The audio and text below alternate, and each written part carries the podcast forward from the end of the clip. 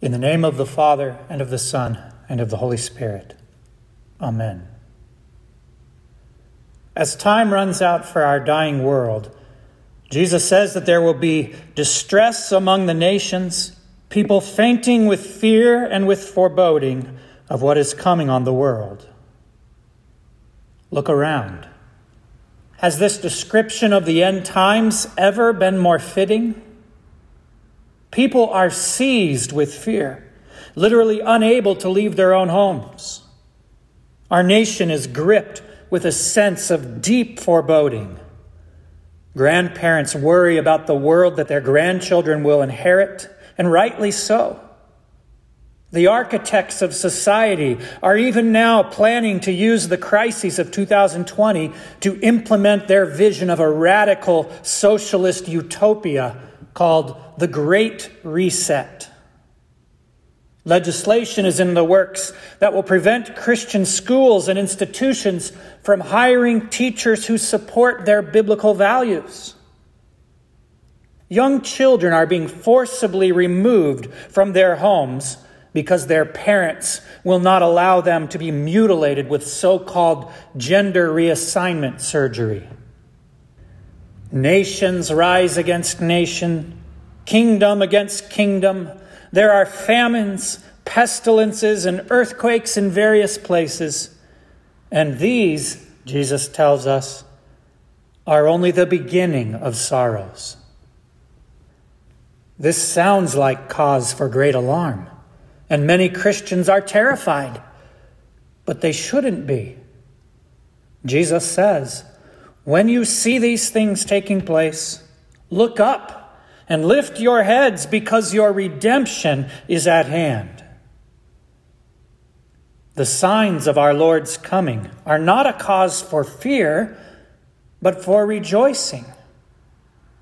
When the evils of this world mount up, when dread of the judgment is shown even by the trembling powers of this world, when the night is darkest, then lift up your heads.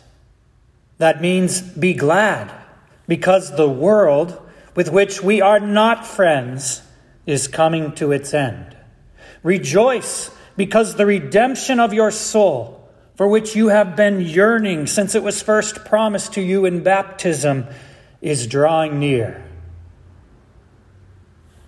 Those who love Christ and wait for his appearing need not fear the end of the world, for they will soon meet him whom they love, and all they do not love will pass away.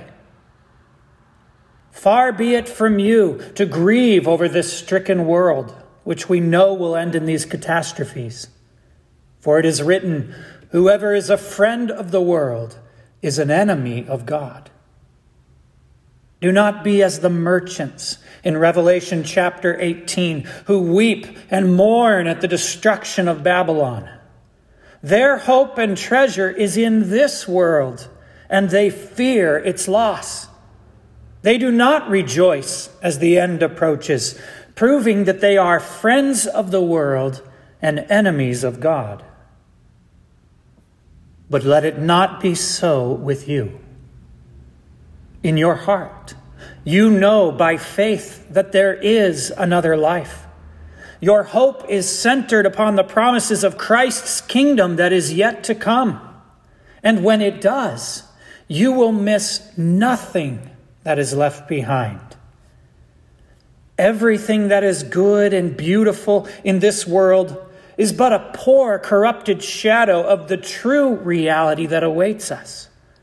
Whether the majestic beauty of nature, or the simple companionship of a beloved pet, the joys of this life will only be heightened in heaven. Nothing good will be lacking, and what is gone, suffering, fear, disease, and death, will not be missed. Let the children of this world grieve over its ruin, for the love of the world is deeply rooted in their hearts. But we yearn for the heavenly city, whose builder and maker is God.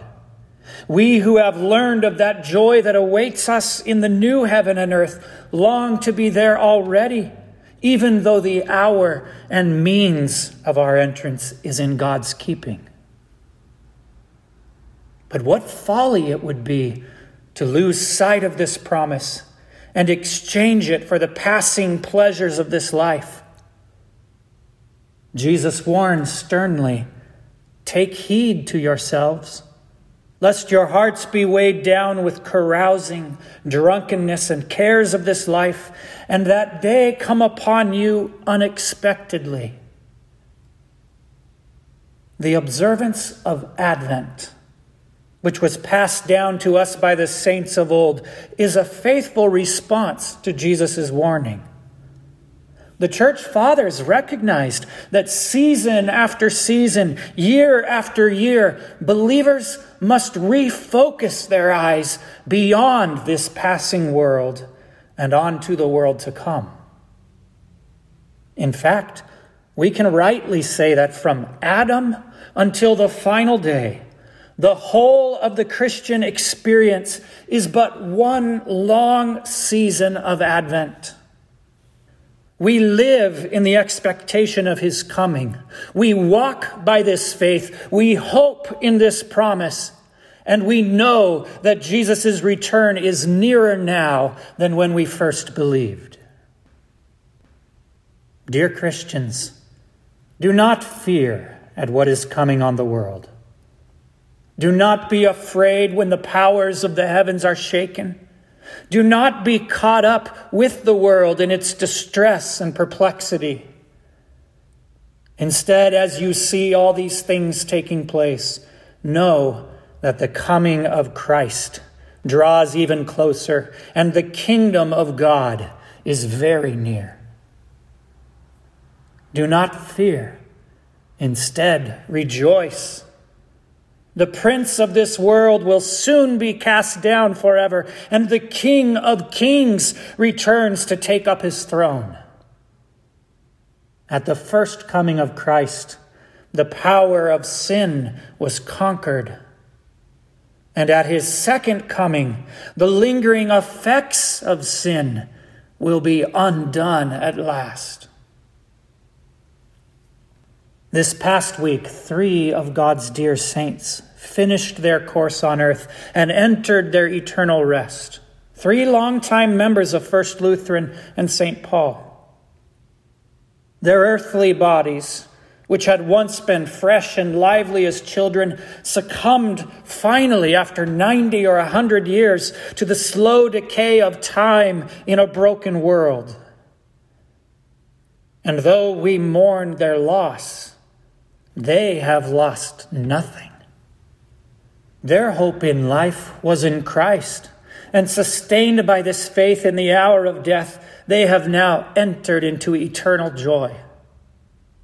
So we too look with eager expectation toward the bright day of our Lord's return, waiting for the fulfillment of his promise in the final pages of Scripture.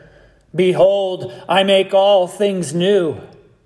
Jesus is coming in the clouds with power and great glory. And that day will come suddenly like a trap.